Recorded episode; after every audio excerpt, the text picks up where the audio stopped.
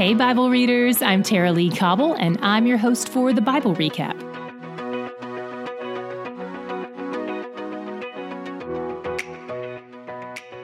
Yesterday, we met Haggai, the first of two prophets who are prophesying to the returned exiles of Judah. And today, we met his pal Zechariah, another minor prophet who also happens to be a priest.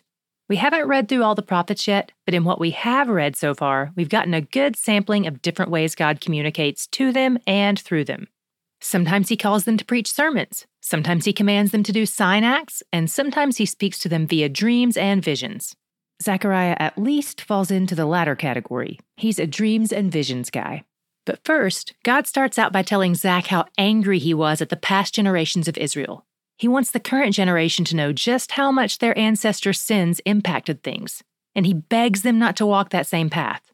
He says those people are gone, and even the prophets he sent to warn them are gone, but he's still here with the same truths and the same message because the truth doesn't die. He says their ancestors eventually repented while in exile and acknowledged that their sins deserved punishment. Then we launch into Zach's first vision, there will be nine total visions in this book, and he probably had the first eight visions back to back, maybe even on the same night. And his visions are among the strangest in Scripture, so buckle up. Vision 1 is a bunch of horses. They're sent out to patrol the earth and they come back reporting that everything is at rest.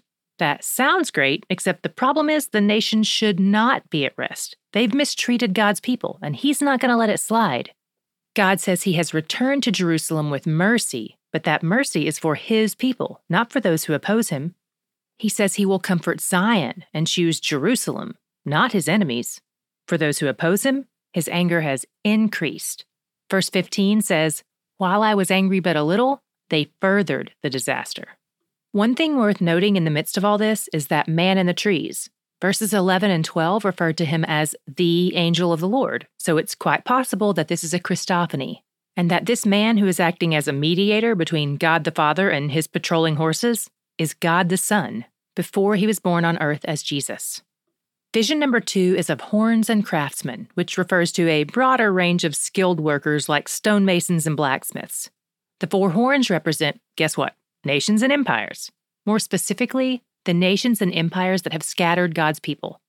And this could be specific, as in Assyria, Babylon, Greece, and Rome, or it could just generally apply to any and all nations that harm his people. The blacksmiths come to smash them as punishment. In Vision 3, a man is measuring Jerusalem. Just a regular man with a regular tape measure, not a man with eight heads covered in eyes, or something like that. Savor it.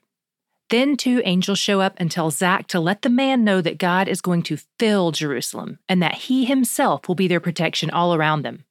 He tells the exiles to return home to Jerusalem because he'll personally deal with anyone who messes with them. They are the apple of his eye. And in 211, he reiterates what we've heard him saying all along. It says, Many nations shall join themselves to the Lord in that day, and shall be my people. We're reminded again that God will bring people from other nations to join with Israel as his people. The high priest Jeshua slash Joshua is a key figure in Vision 4. He's standing in front of the angel of the Lord, who is probably God the Son, and Satan is right there too, making accusations against Jeshua. The word Satan means accuser, so it logically follows that the accuser is there accusing. But despite the fact that Jeshua is there wearing filthy garments, the Lord rebukes Satan for his accusations against Jeshua. Then God refers to Jeshua as a stick that was snatched from the fire. That's some powerful imagery. God gives him clean clothes and a clean turban to wear, then tells him, If you obey my ways, you will have the inside scoop on the redemption story I'm writing here. You'll be a part of it. God's references to his servant, the branch, are almost certainly pointing us to Christ, who is called the branch elsewhere in Scripture. And when God mentions the day when iniquity is removed, that's a reference to Christ's triumph over sin. God is letting Jeshua know that he's set up to be a part of ushering in the kingdom, and God calls him to be faithful.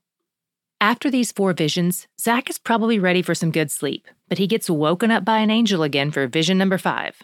This vision has a lot going on, and you can spend hours going over various theories on what symbolizes what, but we'll keep it at the glasses level, not the microscope level. Zach sees a golden lampstand, or a menorah, with seven lamps that each have seven wicks for a total of 49 lights. It's like a super menorah. This doesn't really exist, and I couldn't even find drawings of one to link you to. In addition to all the lamps, it has a bowl at the top. If you're trying to picture this, it's not a bowl like Tupperware, it's actually a metal part of the lamp structure where they store the oil. Beside this menorah are two olive trees, and the olive oil from these trees is what fuels the lamp. By the way, in scripture, oil often represents God the Spirit. Zach keeps asking the angel over and over about the two olive trees and their two branches and what it means, and the angel is like, Seriously? You're not kidding me? You really don't know? The angel finally caves and says they represent the anointed ones, the Hebrew translates to the sons of fresh oil. Most commentators agree that the sons of fresh oil are Jeshua the high priest and Zerubbabel the civil leader of Judah. These two men have been newly appointed and anointed to serve God's purposes with the returned exiles. God appointed Zerubbabel to start and finish the work of rebuilding the temple, and Jeshua will be the one who will serve him there. And as the vision implies, they will not be doing it by their own strength or power, but by God's Spirit, the oil flowing through them. My God shot today was in vision number four, where Satan is accusing Jeshua before God. In addition to Satan, Jeshua, the angel of the Lord, who is probably God the Son, and God the Father, there are a few other beings in the room. Most commentators say they're probably holy angels. Then in 3 3 through 5, this is what happens Jeshua is wearing filthy garments. God makes a command to strip him of his filthy garments and put clean clothes on him. God says, I will clothe you with pure vestments. First of all, it's absolutely incredible that we get clothed in robes of righteousness instead of our sin soaked clothes. But what blows my mind about this passage is that God doesn't tell Jeshua to take off his dirty clothes, and God doesn't tell Jeshua to put on the clean clothes. God Himself takes responsibility for it. This is God's doing, not Jeshua's. Righteousness is something done to us and for us, not by us, because we can't clean ourselves up but He can, and by His grace He does. I will clothe you with pure vestments. He's where the righteousness is, and He's where the joy is. We're so close to starting the New Testament. On October 1st, we officially begin, and we want as many people as possible to join us. If listening to a podcast isn't their thing, or reading a book isn't their thing, maybe watching a video is their thing. Maybe they love YouTube. Did you know that each day of the Bible recap is available on YouTube? And it's a great way to recap. Check the videos out at youtube.com forward slash the Bible recap or click the link in the show notes. And you can watch my face talking at you all day long for like eight minutes or so. We have a brand new exciting trip giveaway, and I think you're definitely going to want to enter. Sign up to win a trip with me to the Museum of the Bible in Washington, D.C. for you and a friend November 1st through 3rd. I've only been to the Museum of the Bible once and I didn't get to spend too much time there, so I am super excited to go again with you. Museum of the Bible is an immersive experience that explores the impact and the history of the Bible, which we all know and love. And we'll get to see thousands of artifacts from biblical times and even get to visit the Holy Land without even having to own a passport. Text museum to 67101 to enter that's M U S E U M to 67101 or click the link in the show notes.